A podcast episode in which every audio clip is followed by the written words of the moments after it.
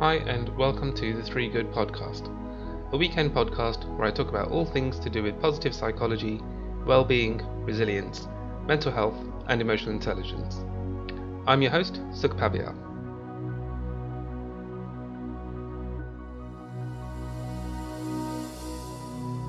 Happy weekend, folks, and welcome to uh, this weekend's episode of the Three Good Podcast. I've been a couple of weeks shy of getting a recording in, and I uh, hope that you haven't missed me too much and that there's been good and interesting things happening in your own lives. Uh, certainly, mine has been a bit active over the last couple of weeks. So today, I'm quite excited because I get I get to interview, uh, talk with, not interview, get to talk with another guest. And uh, hi, Sarah. Hello. I'm happy to be How interviewed. I'm good. it is um, pretty aces that we're on a call together and recording this um, because Sarah and I have uh, have known each other for a long, long time. When was it that we actually did our MSc? Sarah? 2001? 2002? It was that long ago, wasn't it? Yeah, Gosh. yeah. Yeah, Wow. Okay. So a lot happened in that time.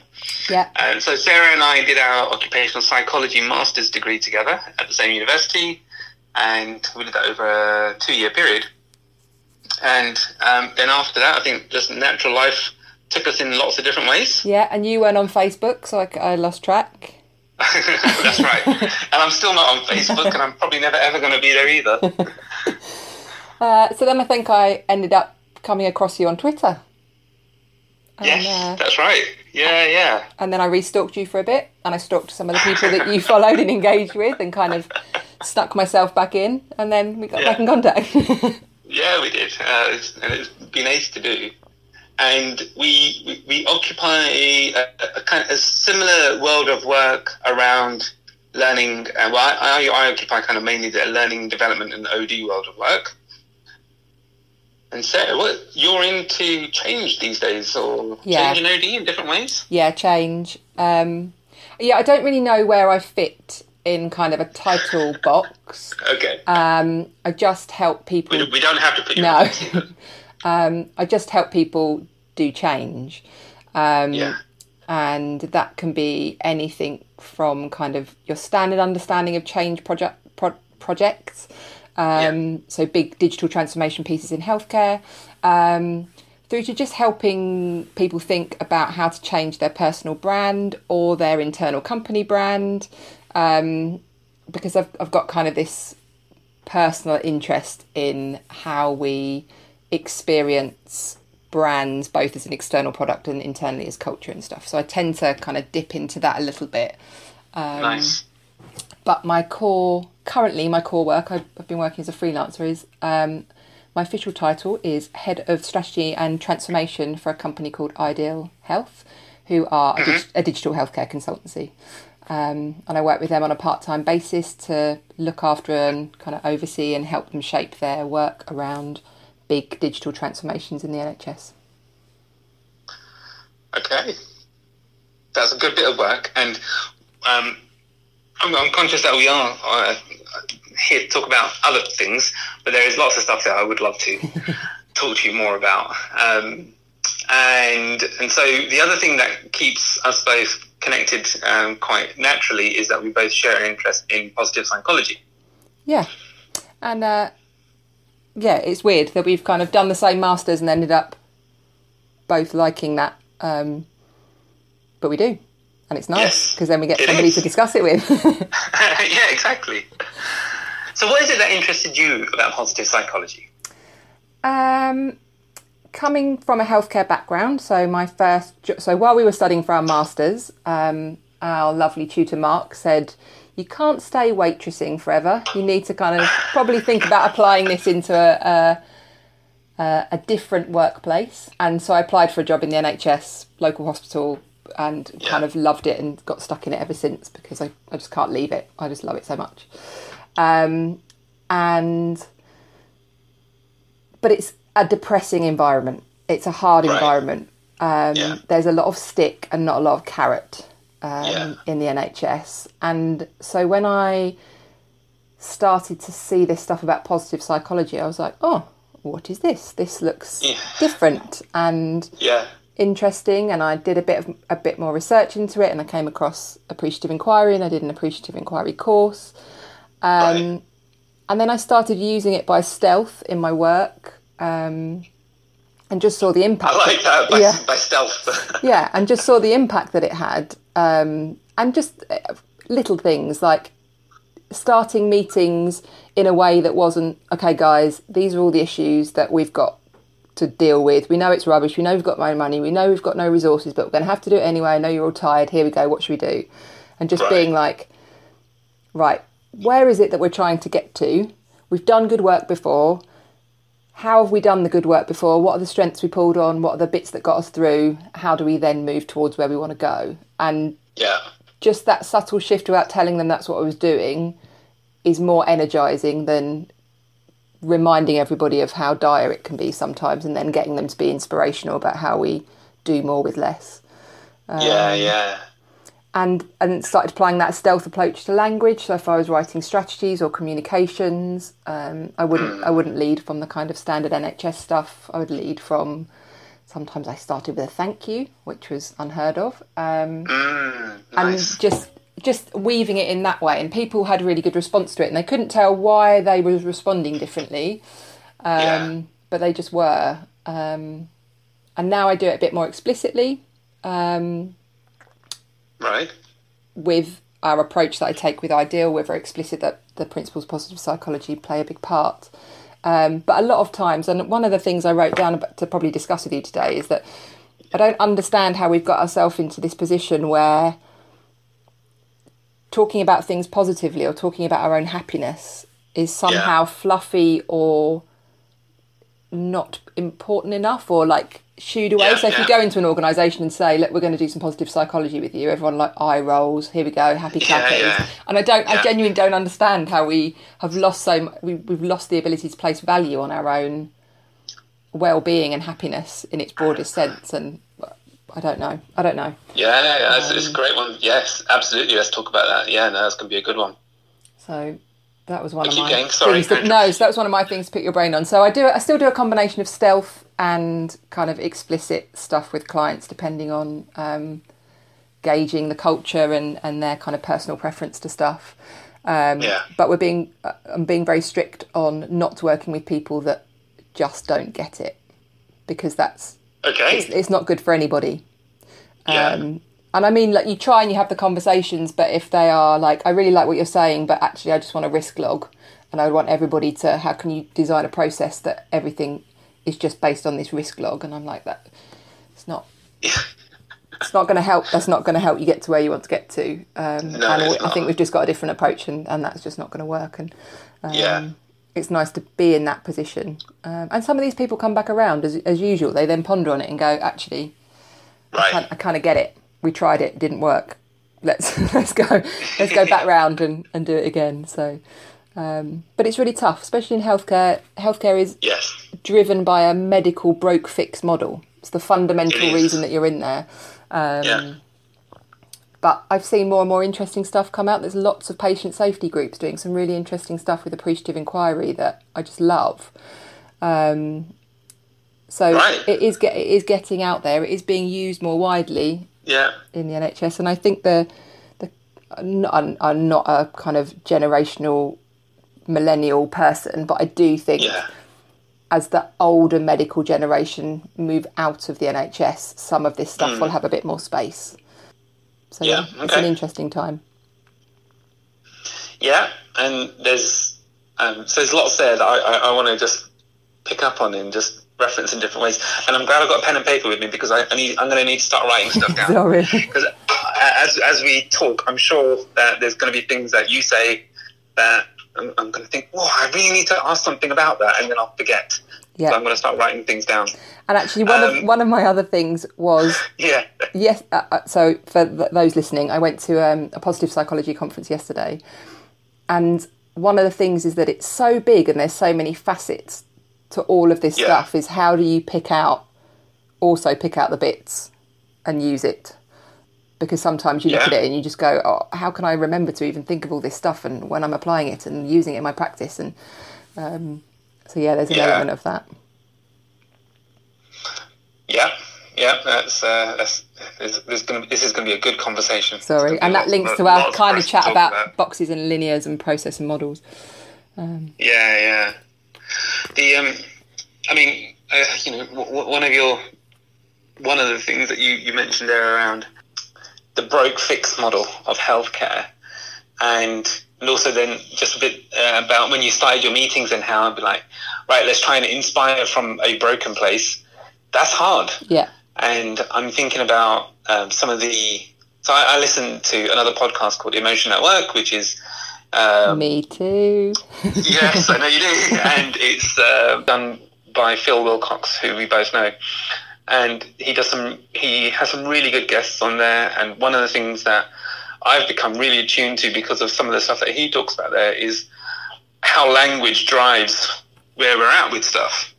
So if if the language of um, the environment you're in is right, we're going to start the meeting and we're going to talk about how thing how tough things are, and we've uh, we haven't got resources, and we're going to be asking to do more with less. That's just that, that that's already deflating you, and it's already coming at stuff with a uh, in a frame of hard life, challenging. There's problems to solve. How are we supposed to fix all of this? It doesn't encourage. It doesn't engender um, open thinking. It doesn't allow you to want to come from a place of so where are our strengths and how are we going to actually be better in the world. Yeah, That that that may be some of the intention that comes later, but certainly to you know, and and I don't think that's restricted to just the healthcare world. You know, I, I'm I know there are many other organisations where they would approach a topic in the same way of right, you know, clients giving us this brief, they don't like this, they want it fixed in some way. How are we going to make it better?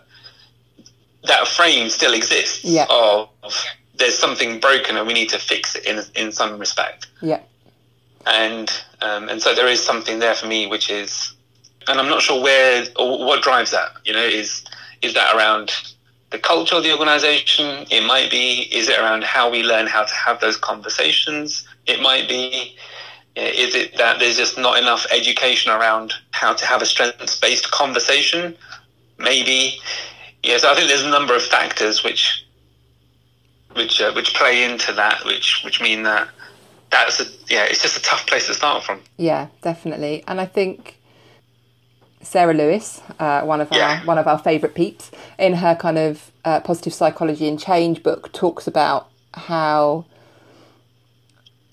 we are ingrained from education kind of onwards to look for logic and to solve problems.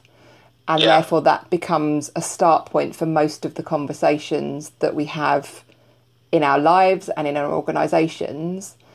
But starting from a problem almost restricts mm-hmm. your ability to create new because you're linking to old and so but it's it's comfortable it's what people understand it is Yeah. my whole life Yeah. has been based around this has gone wrong and I need to fix it, which is back to the broke fix model in the NHS. And so it's so ingrained in us, this kind of need to come together around a problem and fix mm. it, that positive psychology shifts you to being more about what is the future that we want to create and how do we do Yeah. that. And there will be problems along the way that pop up and you work out how to do them, but you Yeah. that it's that tiny shift and that's it's a very different way of doing things when well basically from birth onwards we're taught to solve problems yeah. um, well, yeah, we are. Yeah, absolutely. yeah um, Yeah. And then you know, your, your other your, the question that led that you led out from that was how how have we got to a place where when we try and talk about things from a strength based positive psychology point of view that people roll their eyes and they they don't it doesn't seem like they want to engage because they um, they see it as a um, I I think I think it gets called a soft and yeah. you know, happy uh, clappy fluffy yeah, but I think it only gets called that because people don't understand what it actually Yeah. allows for and Yeah. what it actually is about. yeah You- And there you were- know, so Sorry, I was just going to say, and there were a lot of people at the conference yesterday really surprised by the evidence base that exists yeah, right, Um, right, in terms of uh, across all sorts of things well-being, depression, organisational change. Um, yeah, yeah, and uh, it, it was really nice to see that yesterday. People going, oh, hang on, this stuff actually works. This isn't just stuff that I'm intuitively drawn to because I like the sound Okay. of and I want to be Yeah, happy. yeah. There is an evidence base here that says we've done loads of studies and loads of kind of meta-analysis of loads of other studies, and yeah, it's coming back that this stuff works um, if you use it in an, in an interventional way. yeah. Um, but yeah, I mean, and it's And one of, it's one of these things as well. Like That- yeah, if if someone if my friends and family were to describe me, they would describe me as kind of a very logical, process driven person.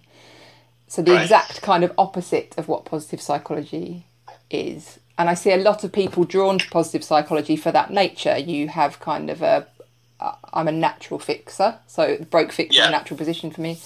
Um, but the, it's the realization that it's not enjoyable or uh, it's not bringing out the best in me to be that way. So you start searching for stuff and then you come across this kind of new way of doing things, which yeah, I have a two year old isn't new to her. That's how she does things. Positive psychology Yeah. is how she does things.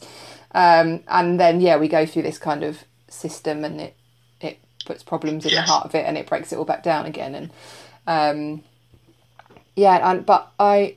Everyone wants to be happy, right? I don't. I genuinely don't understand how we've got to the point where we're like, "Oh God, someone's going to talk to me about how to make me happy and how to make my employees happy," and oh, I d- I don't want that.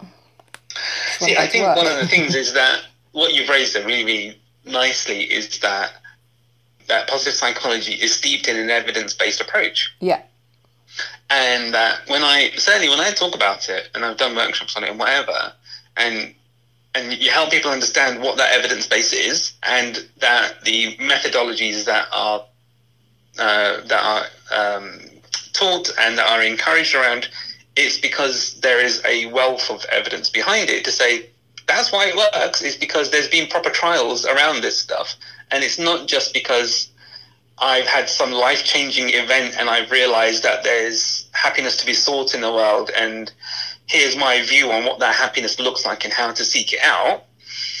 And I think that's probably the view that, or rather, that there's that's an approach which has been taken up so many times.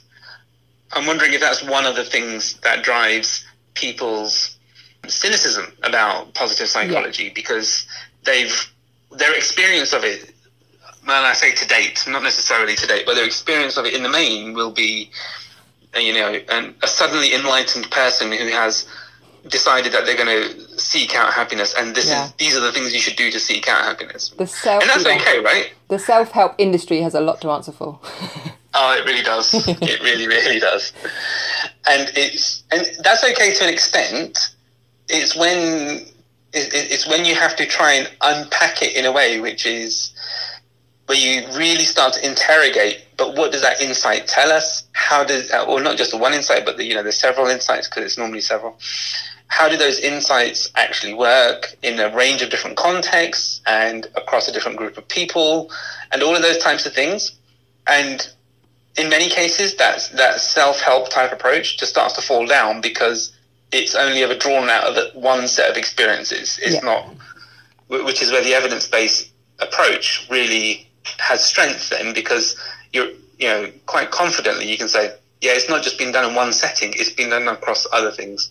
There's meta-analysis done on this stuff and it shows that there is, that there are, there are good practices and those are the things that we can learn from.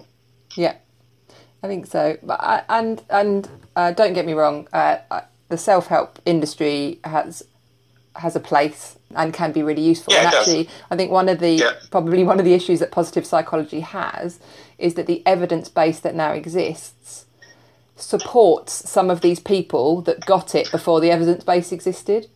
I So- know. So these kind of what people envision to be kind of happy clappy hippies who are talking about gratitude and gratitude diaries and stuff. Now that's evidence based that how much that has a really good like a positive impact. And so so you've now got this kind of area of psychology that is providing evidence for stuff that works other Yes. people have been saying well, it's rages where kind of normal traditional psychology, you're not really going to be thinking stuff about I don't know bias and in, Yeah. incongruent stuff and all of the kind of bigger words that sort of traditional psychology uses on a day to day basis, whereas people talked about Yeah. gratitude and and and happiness and simplifying and the good life and all of those things existed before positive psychology kind of came along and um, confirmed some of that stuff. Yeah, yeah. Um, it, it does then create a, a, kind of a- another a group of um, self-help types who, who who latch onto. But now I've I- I've been telling you this is the right stuff, and look, here's the evidence to show you how it was always the right stuff. Yeah. Like, yeah, okay, but uh, there's still yeah, Still there's still challenges with that approach. And there's still ways and means of doing it and how you do it Yes, properly exactly. and effectively and, and for a word I don't really like authentically and and right. and professionally, I guess. Um, Yeah, yeah. You can because you can spin anything in snake oil, um, and that's what you need to- Absolutely. yeah, be careful of. Um, Yeah, yeah, you do got to be careful with that stuff. And uh, one one of the things I'm, I'm really intrigued about is is kind of your experience of you using positive psychology in kind of a healthcare setting. Yeah. Because it's a setting that many of us will know about because obviously we've had to use the NHS in many, many ways. Certainly, if you're a UK resident, you will have in other countries, obviously, they've got different healthcare systems.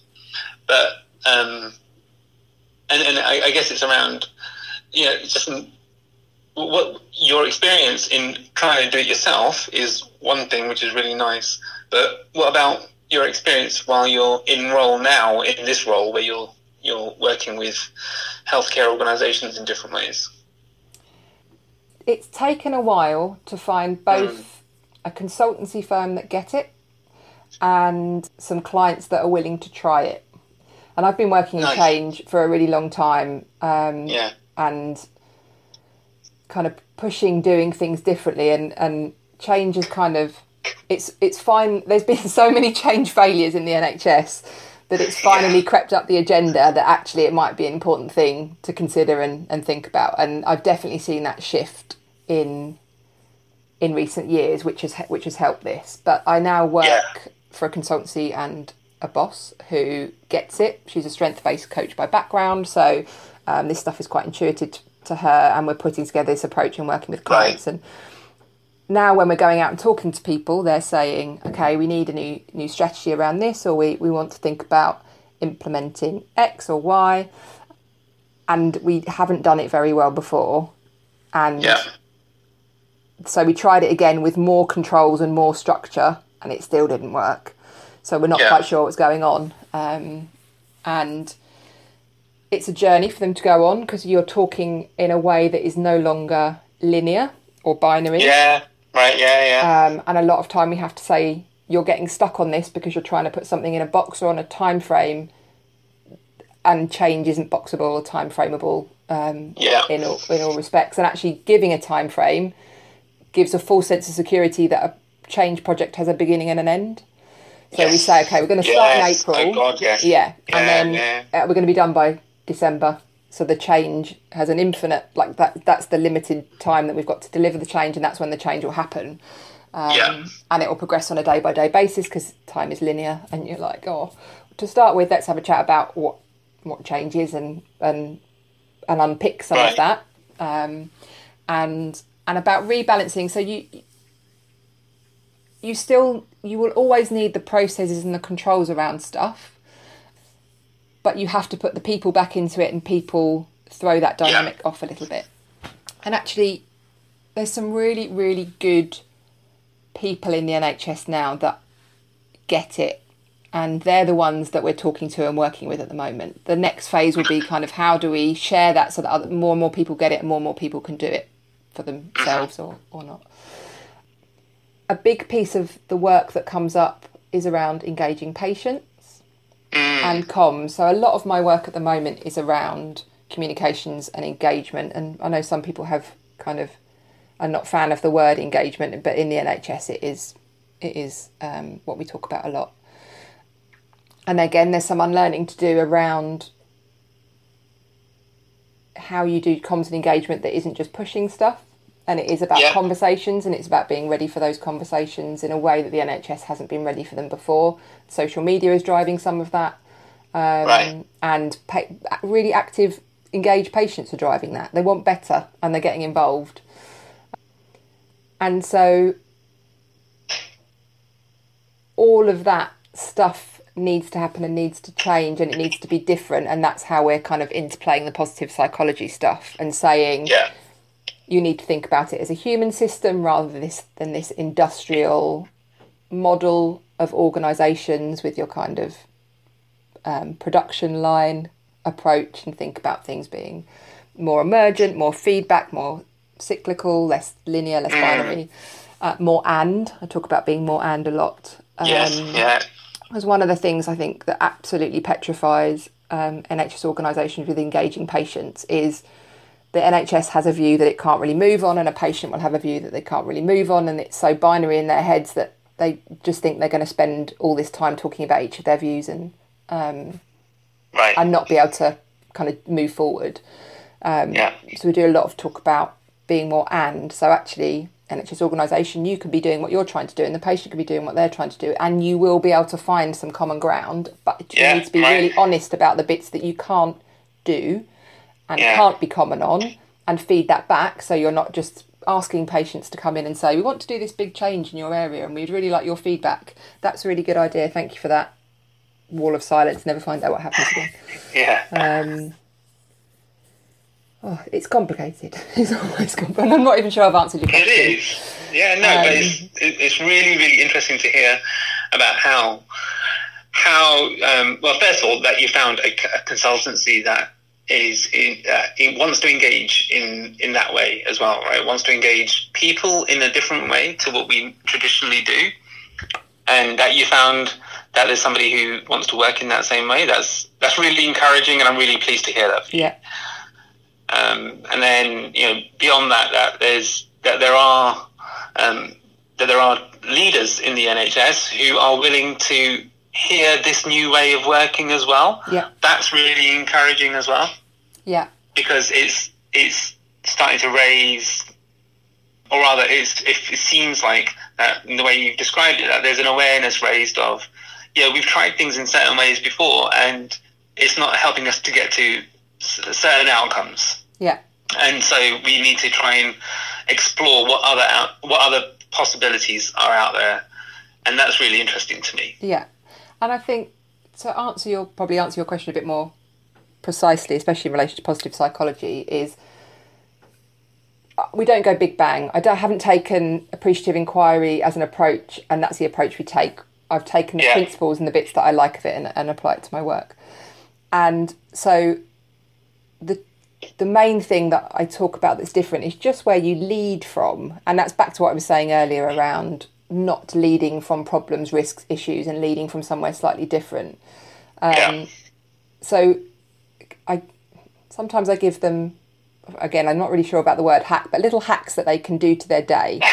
yeah, so, Yeah, okay, yeah. don't worry. I've given you lots of stuff around this new area of psychology that might feel very odd to. You might feel okay. You might quite like the idea, but you don't understand how it. You can't see how it would work. So, when you go to your next meeting, rather than start from the issues or problems that you need to face, start from if it's the right context. Where are we, re- reminding everybody where we're trying to get to? Are we already clear on where we want to get to? What's happened over Yeah. the past few weeks that went really well? And just see what happens. And most of the Yeah. time, people come back and say that was a, a really nice meeting. Like it was a much nicer yes, yeah, environment to be in. yeah. um, so you have to kind of drip feed some little approaches into people, uh, and then they try it, and then that kind of warms them up to it a bit more, um, and that helps them then go, okay, let's commit, let's let's let's do this differently, and it's an experiment. Everything about Yeah. change is an experiment, and again, the the kind of medical model doesn't really allow you to uh, experiment and make mistakes. No, it Um, doesn't. Yeah. So yeah, that new language of we're experimenting, we're going to see what happens, and then we're going to adapt, and then we're going to see what happens again. Um, is is scary, yeah. but doable, totally doable. It is totally doable. and know, even when I consider that in an in a non-medical setting and in the different corporate environments that I've been in around over the last several years, and I've been introducing some of the concepts around positive psychology into those organizations. Yeah, I've, I've never directly gone in and said, right, we're using um, appreciative inquiry to be able to do this new way of thinking or this new way of uh, facilitation that I'm going to lead with you as a group. I've just done it. I've just gone in and said, right, so this is what we're going to do. This is how we're going to approach things. And and then through that experience, then asking people afterwards, so how was that for you? What was that like? Yeah. And it's often interesting because then and, and, then you know when I'm doing as I'm going through that and explaining what we're doing, I will I will be honest about it and say right you know so this this comes from a um, an approach of uh, like the way you described it a more human system, and it's not about that you know it has to be in this way. Ha- we have to seek out answers that fit certain molds or whatever. It's more about the exploration and the um, experimentation that we can do, and from that you can you gain insight, and you gain learning, and you gain reflection, and it allows and you have that dialogue with people which you may not have had in that particular way before. Yeah.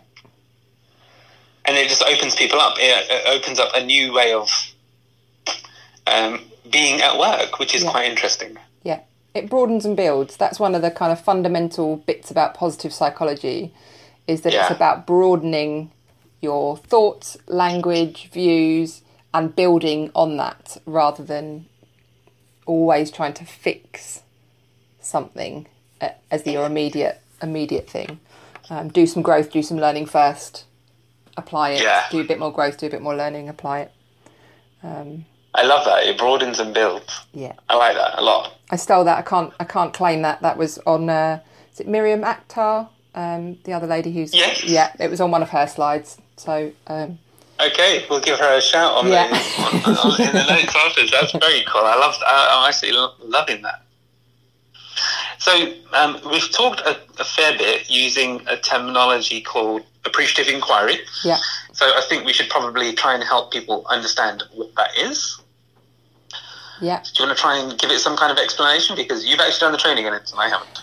Do you know what I have? And um, I went to Las Vegas to do it, as you do. Um, because actually there's a. Where else would you go, Sarah? there is a company based in Las Vegas called the Center, the Center for Appreciative Inquiry, um, and they're one of the kind of recognised training outlets. I think they probably did a course in Belgium, but I thought Vegas felt much okay. more um, and the pause is because I did my training a while ago. Yeah. And I use the principles that I like and then I haven't really thought about it since. Okay. So trying to define what it is is not at the forefront of my mind anymore. um, okay, that's okay. So, so, so, so, talk to us about the principles that you that you take from appreciative inquiry. Then. So it, it is this. It's the build. It's the build and broaden stuff. So um, yeah, okay. they appreciative inquiry uses the the language of dream, um, and yeah. it's about it's about what we've been talking about, starting from um, the vision that you're trying to move towards, um, and growing and moving towards that rather than looking at the problem that you are trying to fix and finding solutions um, to that. Uh, there's it's a five stage model. I can't remember that all the stages um, that you go through. It works in America they do it really well because they do it on really large scale mm. organizations um, in a way that I don't know it, it, doesn't the Americans when I when I studied it went away and were and found it far easier to apply to the organizations that they were in than I could maybe it was right. in the NHS so they were in oil they were in um, uh, big teaching so these kind of big conglomerates of schools where you've got like 60 schools joined together um, right yeah yeah and they okay. would get people together in stadiums to have like away days in stadiums like the size and the scale of it um, was just different um, in a way that I don't know. I can't can't quite put my finger on it. That in a way that it felt easier to apply as a model than I could see Yeah, applying back in the UK. And that might have been cultural. I don't know. Might have been size. It might have been none of those things. It might have just been my not being in a position to apply it um, Yeah. at the time. Um, but I have actually got. So I did write a. I wrote a blog on my kind of favourite principles, and I, I have got reference to it. Um, it's it is about language. Uh, I think that's Yeah. one of the one of the things that I I took away from the model that's really important is about how you phrase things. Um, and it is this feedback loop we were talking about. So they talk about generative inquiry. So you're inquiring about stuff. There's a curiosity to it as an approach rather than um, a set of standard questions. You kind of you let it go where it needs to go a bit more rather than being very defined about um, the process that you need you need to take. Um, I guess one of the things I also like about it is it's based on the kind of principle that organisations grow in the direction that you focus on. So this Nice. this understanding that if you just almost if well their belief is that if you focus on risk and issues you create more risks and issues. Yes. Exactly. Um, yeah. Yeah. So it's about being very mindful of where you are placing your attention before you start these experiments of change. Um, and I don't think I had appreciated that fully um, before I started on this journey of of looking at change differently because my change experience in the NHS was Yeah, okay. cha- normal change management. You're kind of a project manager slash ch- change manager, and you fill in a stakeholder map and you draw some process maps, and you've done change, and you haven't really talked to anybody about it or anything, but Yeah. all the boxes are ticked. Um, and yeah, so I, I mean, I just found the list. There's you, you kind of define where you want to focus. You go through Yeah. some discover a couple of discovery phases, so you get everybody together, and you're it's this co-creation of of ideas and and where you want to go and what, how you might get there, and then you create your your vision of where you want to go, and then you design your ways that you're going to deliver that future. Um, are kind of the steps that it goes through. So it's very similar to other change models that people will have come across. It's just these different principles and language and starting from a ba- uh, a place of in- well appreciation that's why the appreciative comes in and inquiry Yeah, which is yeah. the, the second part of the name um, so Yeah. yeah, Nice. I, I mean I, I don't think I've done that justice at all and I think anyone who studies a, a appreciative inquiry in detail is going to be like well uh, you could should probably go back and do your course again because uh, that's not my understanding of it but that's how I use it basically Okay. and at the same time, you know, I hear that, and I hear the way that you've helped to explain how you think about the principles. And for people who don't know what the wor- what the world of AI is, it helps to create some connection there with that as well. Yeah. And you know, so if people do want to go away and explore it further, then there are. It is good to know that there are resources in terms of courses that are, that training people can that people can go through if they want to, and there are there are books written on it, and there are uh, very many practitioners out there around the world of AI as well. there are Um, And I think my kind of slightly blase nature about it now is that um, you have to, as a as a change practitioner OD L and D, you have to have a toolkit of stuff, um, Yeah. and you have to be able to apply that toolkit to the right based on what that organisation needs and what their culture is and, and, and all of that stuff. And for me, I felt like just saying I do appreciative inquiry with my approach to change, it, I wasn't comfortable with that, and I, I couldn't see how that would apply. Yeah, I, I would it would close more do- doors than it would open in a way that was detrimental to both myself and the people I was trying to work with.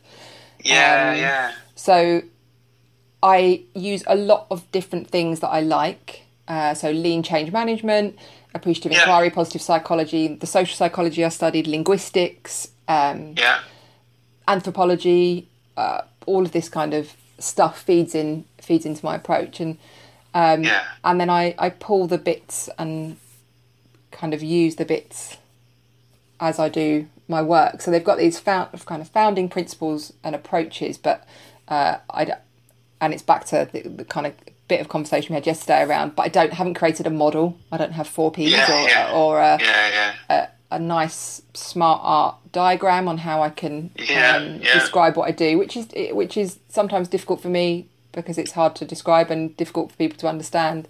But usually, when you go through the principles of what you're trying to achieve and the subtle Yeah. shift from problem focus to future and being pulled forward rather than kind of constantly trying to drag the past forward, um, people people do tend they do tend to get it yeah. and it is Yeah. it is that and i I, mean i'm, I'm gonna probably well you know but working i did um i spent some time with judy dryber uh, Yeah. a few years ago um and kind of the one of the main things I took from that is that she reminded me of that toolkit and understanding the culture of the organisation that you're working with. So, and, and the analogy that came Right. out of it for me was there's no point turning up to climb Everest with just my kind of bikini and my sun cream. Like I haven't thought about the context of where I'm going.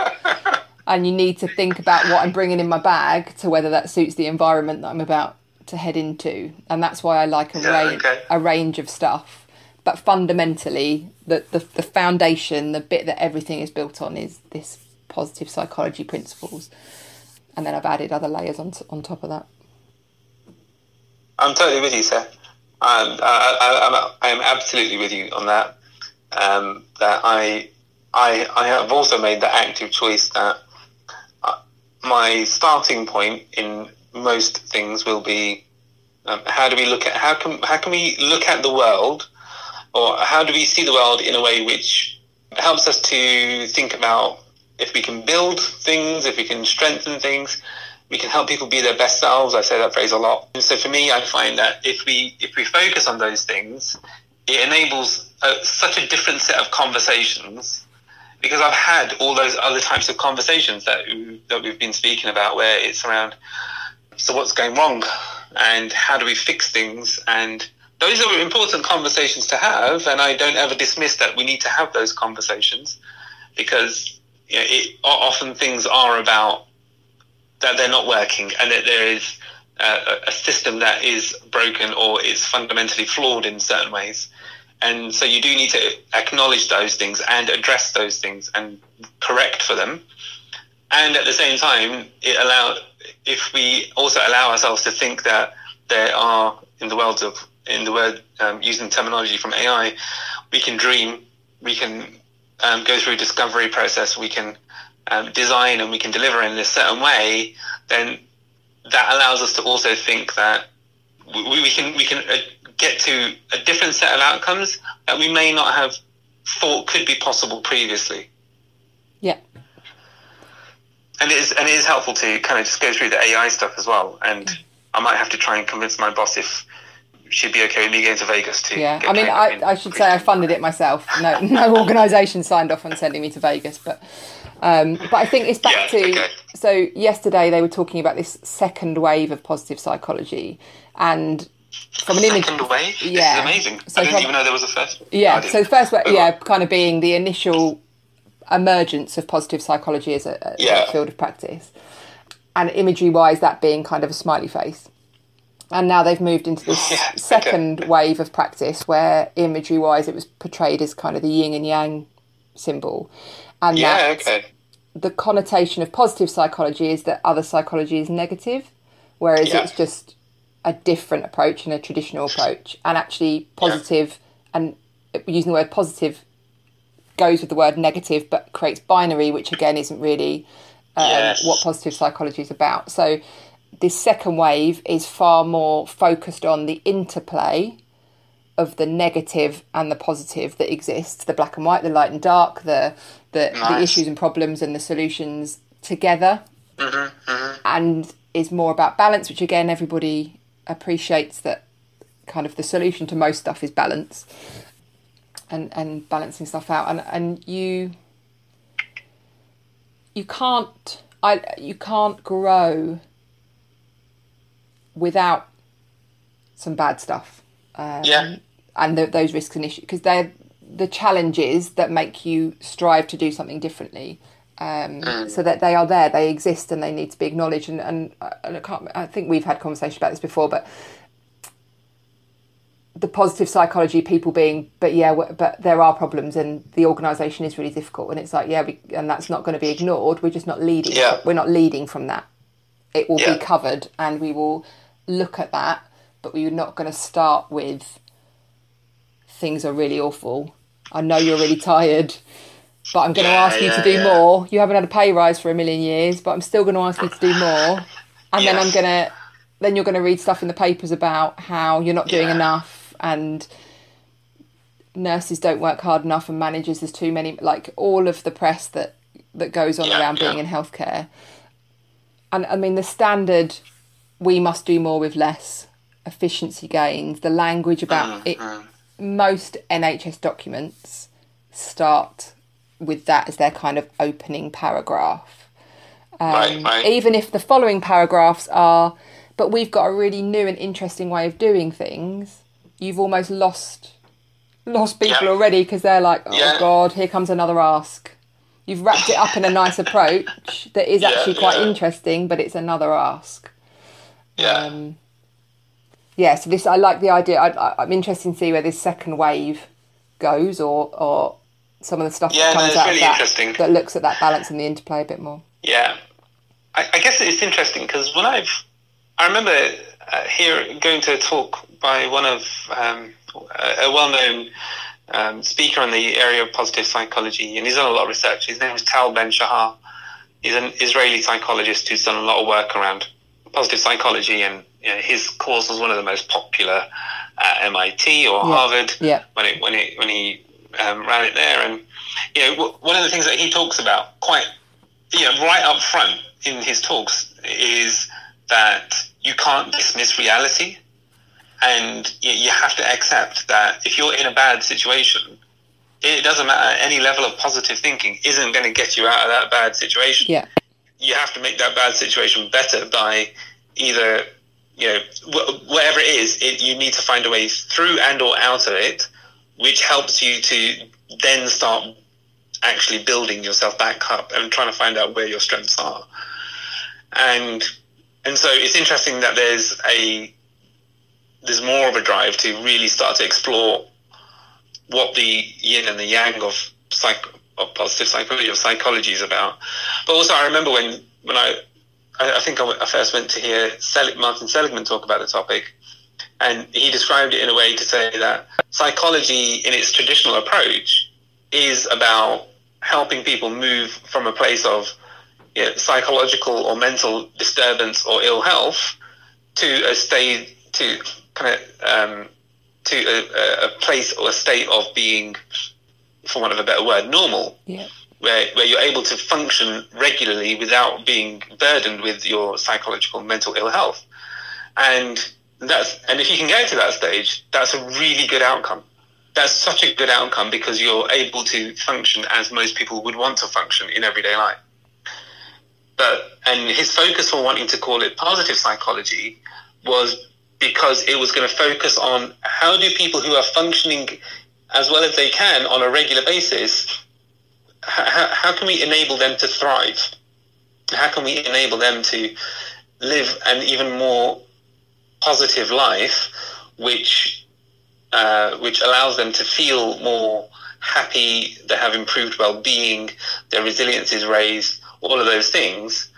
And so, uh, as I've understood it over the years, that's where I've always understood that the phrase positive psychology has come from yeah and and I also uh, completely appreciate that because of that terminology, it does have it does present the binary language of um, well, there must be negative psychology, Yeah. and actually there isn't. But it's just because of the wording, it, it means that you you are taken to that place. Yeah, and I think I really liked the fact this second wave positive psychology used the word interplay because I think again Right. this kind of mo- Martin Seligman and his perma model is great, but it almost suggests that you move towards this kind of more positive state and Yes. stay there.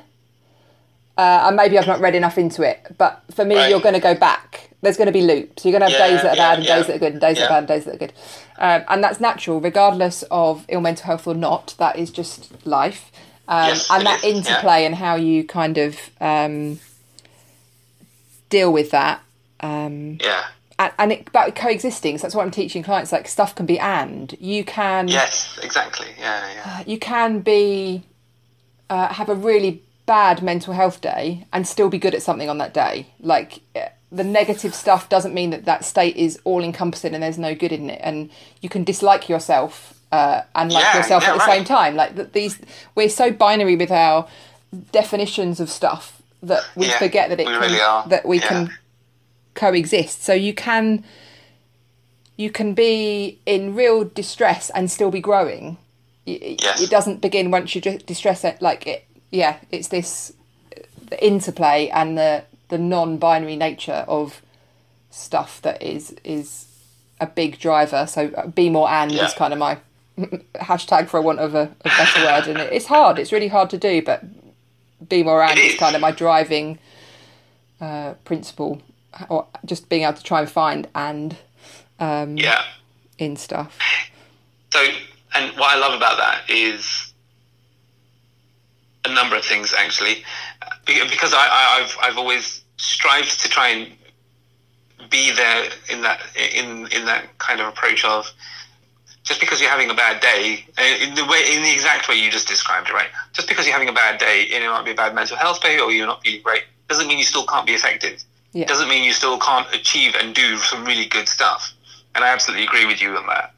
And and for me I think that's how I've always understood positive psychology anyway is that it allows for you to it allows for you to build your resilience and your well-being in some very very good ways so that when you are having bad days because they do happen you're allowed to have those bad days almost because you've got so many other Yeah. activities which can enable you to do good stuff that on those in those down low periods it's totally okay you know and uh, I, I, I one of the kind of situations I'm taken to is that if somebody suffers a bereavement you know that's that's always going to be a hard thing to have to live through and you're never going to have um, I say never it's going to it's hard to have um, days where you are not thinking about that bereavement but it doesn't always mean that the bereavement have to, has to be debil- de- debilitating to Yeah. you you can experience the bereavement and you can still carry on in a very very high functioning way Yeah. And, And it's so a- that's Yeah, and Yeah, go on. again, it's a really good example, and it's an example of where our binary thinking is really difficult in relation to grief because yeah if you've just lost someone and you're grieving, but someone sees Yeah. you smiling in the supermarket, they're like, "Well, they don't look very sad that so and so's just Yeah. died." And it's like I can still have, I can still be grieving and have positive emotions about other other stuff. Um, Exactly. And Yeah. yeah, and I, yeah, uh, and as a total aside, but I recently came across the podcast called Griefcast. all right It's the yeah. most amazing thing. So it's um, a lady called Cariad who's a comedian, and she interviews other comedians about their experiences of death and people that they've lost uh, and are remembering. And it is phenomenal. It's the best thing I've done for my grief. I mean, my my dad died when I was uh, 25, and yeah. I mean, I literally found it in the last couple of days, and it's probably the most transformative thing I've done in terms of thinking about and dealing with my grief um, wow in a long time because it's just so open. It's really Yeah. raw and really honest. But there's this element of comedy that kind of makes it feel a bit safer um, Yeah, and more okay, di- and yeah. more digestible. And yeah, and it, it's just it, I've listened to about four or five of them on the way back in the car from London yesterday, and yeah. And uh, but again, you see this uh, resilience in people that's coming through. That is this inherent positive psychology that plays out, but right they don't know that that's what's happening to hold on to Yeah, it as a coping mechanism yeah, yeah, yeah. to kind of use that going forward. And quite a few of the people I listened to weren't comedians before they lost their loved one, and kind of that's been their route of dealing with it. So it's all really interesting. so Yeah, yeah, I can't right. I can't Yeah, recommend it enough. Even if you've never, if you haven't lost anybody, it's it's a good one. It's a really Okay. good podcast. I shall try and seek it out. Yeah. That's good to know. Thank you. And the other thing that it made me think about is that you're, um, and we, we can hashtag it. It's totally cool to have the hashtag be more hand. That's okay. is that I remember a long while ago, and I don't know if it was because of my reading around positive psychology or not. I don't remember where I started this practice in myself was, I, I, I, always, I find a lot of the time that I talk, I used to talk with but. Oh, but you can't. Oh, but this. And I get what you're saying, but and interesting. That was always. I found that really, and and I, I, am trying to think back to. I don't remember where it. I don't remember what made the shift suddenly for me to go. Um, and it must have been because I attended or heard somebody say yeah. that that someone said change the word but for and and see where that takes your conversation and I've made it the most conscious thing I have to really make sure I do yeah. because I don't unless I unless there's a good reason to use the word but and there and there can be you know if you have to make some good comparisons or if you um, if you want to express something in a certain way then using the word but can be helpful and at the same time, I recognize that when I use the word and, I do it very purposefully because I know that when I use it, it means I have to think differently. I yeah. have, because I because I've just I've just carried on. I'm continuing the my line of thinking or the conversation in a certain way, and I don't want to drag the conversation down. Yeah, I want to keep it. I want to keep it progressive. I want to keep it generative. You know, using the words of AI excuse me. Um, um, and in doing that, it means I have to be really conscious about the words I'm using. And if I use the word "but," it means it gets taken in one direction, yeah. which I'm, which I don't necessarily want it to go down. And so I have to use the word. Well, I don't have to use the word "and." I choose to use the word "and" because I know it's going to take me in a direction I want to get to, and I and that I'm able to lead the conversation in a certain way. Yeah. I, I mean, I absolutely love that. And I mean, I make no qualms about this. One of the reasons I'm interested in positive psychology is because I'm a butt person. I'm not. That sounds even worse than I meant, but I use the word like I use the word. Butt. I know what you mean. Um, yes. And I have quite a fixed mindset about stuff. I'm so good at it for other people, but for myself, I'm really bad. So I think, and I think for a lot of people, you're drawn to this stuff because you're you want to do and be better be for yourself. So there's two things that that yeah. brought up for me. Is one, I've been toying with going to an improv class for a really long time, and now I've said it out loud. I probably have to commit to it. But for the okay. nature that somebody said to me, because that's and when I was like yeah. more and they're like, "Have you thought about improv?" And I was like, "That literally feels like my worst nightmare." Which is a probably why it's good for me, and b why it'll be quite interesting. So that's yeah. kind of on my list. And then having a two-year-old and applying kind of positive parenting, so the stuff that I'm learning from positive psychology in a parenting way. Yeah, um, yeah, yeah. We don't say but, but we try not to say no. Yeah. Um, because no ten, seems to always end up in a tantrum. Yeah. So, and it's really hard, especially if they're doing something uh, that needs to stop immediately. um, uh, we try not to say no. So having to be really thoughtful about okay, th- like I can see you're standing on a chair, but chairs are for sitting on, so why don't we do this instead and, and yes, go on the floor exactly. rather than no, yes. yeah, don't yeah, stand on the chair? Because all she hears is stand on the chair anyway. She doesn't like exactly. if you say to a kid, "Don't put your finger on your nose," they literally can't do anything do but it. put finger yeah. on it because that's all they, they can hear. They don't understand that. the don't and the no. So, so there's for for your journey with butts again. This is um, I, I'm going to take that because I hadn't thought about it in that way before, and I'm going to see if I use but more than I think I do and try not to in a way that I'm doing that with Esme and trying not to say no as my default or don't as my yeah. default language for yeah. her. And it's made such a big difference in, in terms of resistance and tantruming because she feels she has she doesn't feel so constrained. Yeah. Yeah, yeah, yeah. False, yeah. choice. I have control child, I think. Um, no, I don't. I don't have any control. She's two. Um, I don't know. I've got three children, and I think I've I think I've got to the stage where oh no, I, there are other. My my twin boys are now eleven, and my daughter's eight, and we're, we're at the stage where we just have full blown arguments about pretty much everything. Nice. Is uh, can you can you go and put the clothes away? Why do I have to put the clothes away? Because I asked you to do it, please. Uh, can't why can't my brother or sister do it? You never asked them to do it. Okay, and then I get stuck. Do yeah. I, should, should, should, I be going to ask them because I don't know if I'm unfairly asking you to do more, or do I stand my ground and say just do what I'm asking you to do, or do I just try and have a different conversation and yeah. say, hey, how about you do it today and not tomorrow, or something Yeah. like this. They're so wily. Oh, yeah. These kids are so wily. They really are. and uh, but uh, one of uh, having having my having a child has really helped my practice because Yes, as we were saying right. earlier like she is the living embodiment of pr- positive psychology principles it's Yeah, just yeah. natural to them to live in this hedonistic state of what is best for their happiness and what they want to do and uh, obviously they they don't necessarily have the social stuff to understand that in the wider context Yeah. but i mean she already understands that what makes other people unhappy and already too and in a way that Yeah. some adults i work with don't have that um, capacity still and I, I, I met a really interesting lady yesterday that works in doing positive psychology coaching into the edu- educational space and Yeah. she runs train the trainer programs to teachers who then teach children the children do peer-to-peer positive Yeah. psychology coaching on each other which i just thought was beautiful um, that is great. and yeah, getting some of this in as early as possible, early years, not Yeah. three, get it in, get them kind of practicing some of this stuff. Teachers, Mm. in terms of how they use their language and how they um, interact with children, how they learn, and all of that would be amazing. Mm-hmm. That's so cool. That is so cool.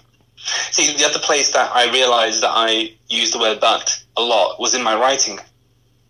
So when I when I really became when I became really aware of what language I use and where I use that language, I had to also really look at, or rather, I, I realized that when I was writing, I would I would say the word "but" lots far too much, far far too many more in too many more instances than I wanted to, and I always realised that it took me to a place of, or rather, or rather it meant that I and and often what it meant was I had to completely rewrite the whole email because I'd toned the the tone of the email was in a particular in a particular style which I didn't want to do. I didn't want it to be in that style I had just written it. Yeah, Um, And- and, so that was something else that came. That that was one of my realizations for Yeah. myself.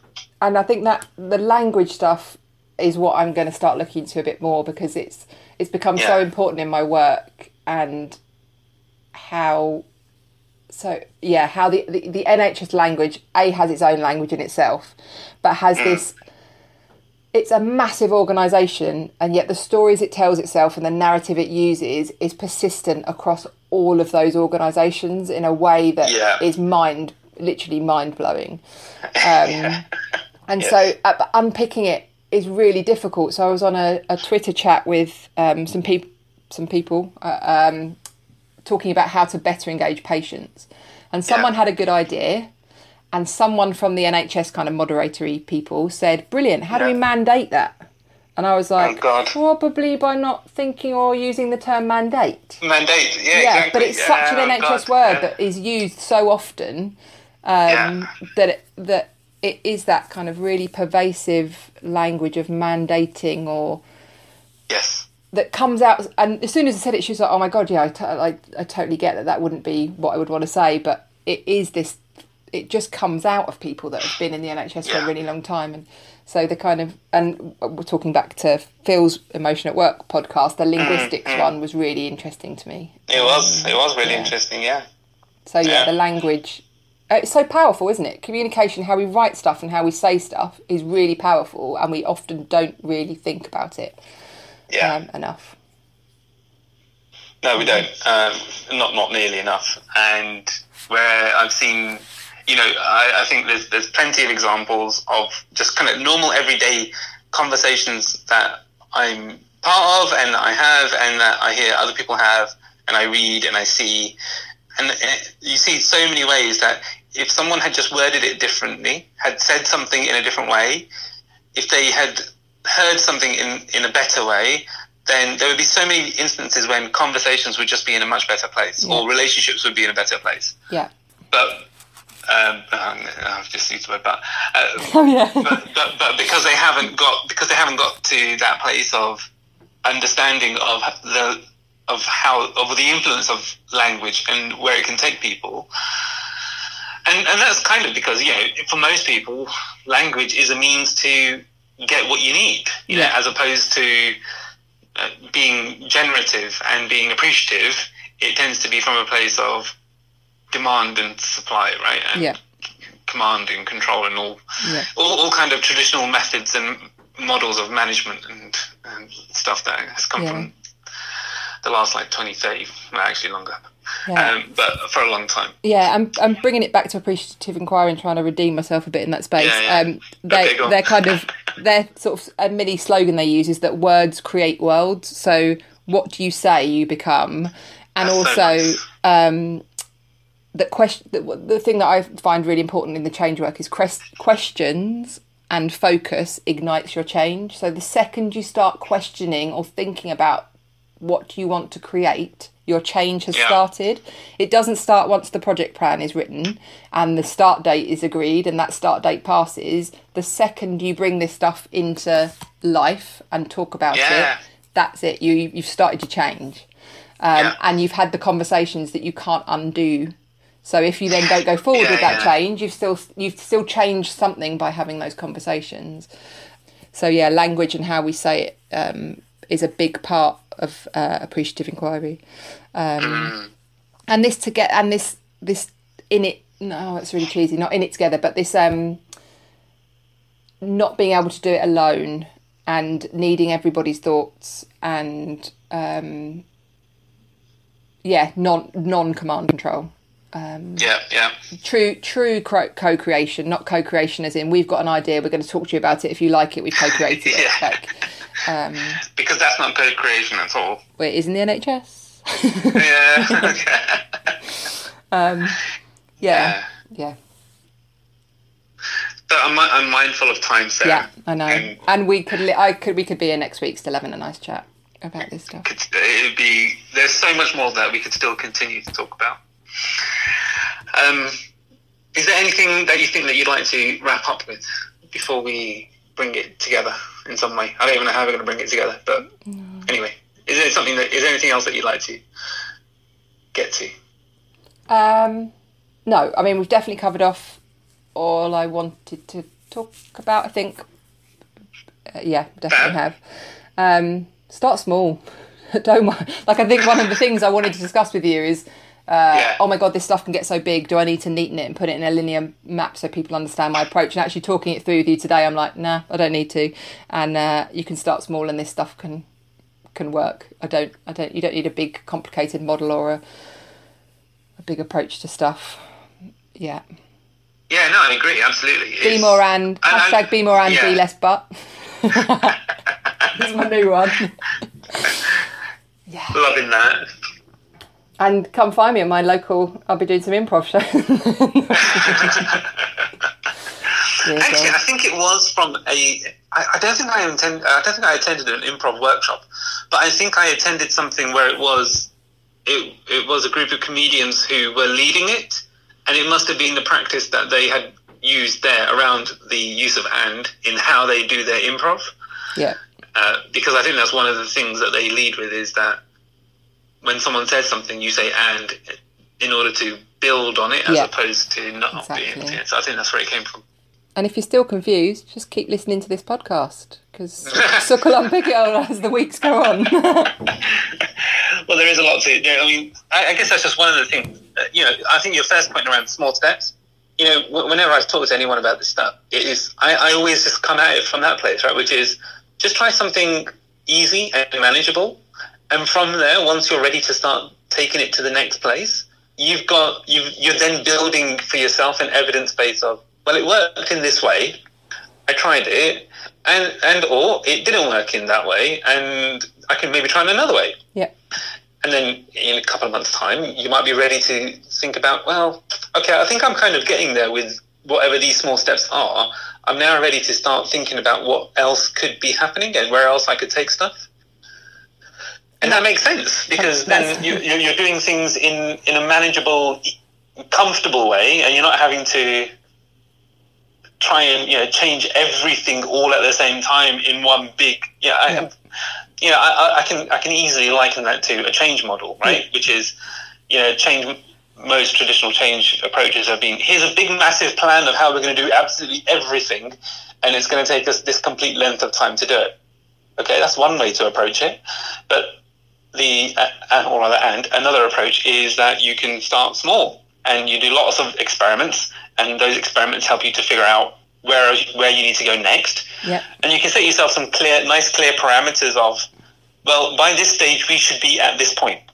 If we haven't got to that point by that stage, then we need to review what's happened in order to not make those same mistakes and do something else different for the next round. Yeah. And there's that. I mean, that's probably one of life's most important life lessons, right there. Do something, review Yeah. it, change it, try again, learn from it. Um, Yes. and that's all we're doing as practitioners, right? That's what we're trying Yeah, to get people to do. Keep doing those Yeah, little cycles. Broaden and broaden and build. Broaden and build. I am so loving that. It is such a good phrase. Yeah, thanks, Miriam. So, Sarah, thank you, thank you very, very much for being my guest, my second guest on the podcast. Yay, it's been you. an absolute pleasure. Thank you for inviting me. Thank you for being somebody that I can chat to this stuff about, and um, can't wait to hear more. Can't wait to hear the more, more, more from you on this.